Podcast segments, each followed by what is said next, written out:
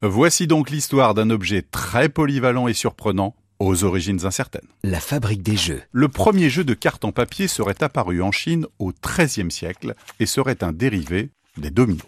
Ensuite, il semble transiter en Inde, sous la forme ronde, puis en Iran, jusqu'à atteindre l'Égypte au milieu du XIVe siècle. Les cartes à jouer arrivent d'abord en Italie, probablement grâce aux échanges commerciaux entre Venise et l'Égypte.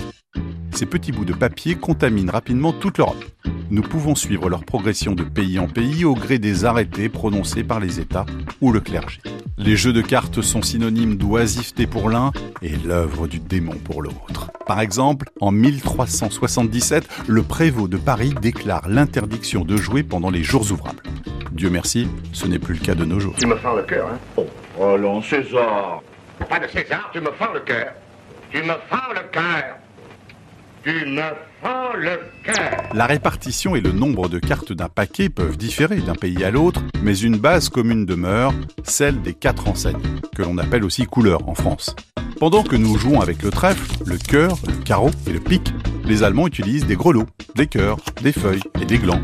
L'Italie, elle, conserve les épées, les coupes, les pièces et les bâtons introduits chez eux à l'origine et toujours présents sur leur jeu le plus populaire, la scopa. Les symboles français sont simples et deviennent finalement la norme dans tous les pays.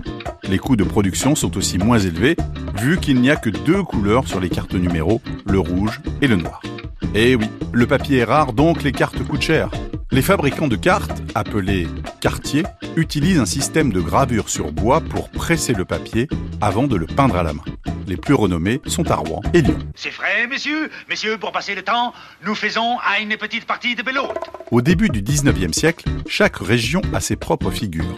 Roi, dame et valet, ce qui n'est pas au goût de Napoléon Bonaparte.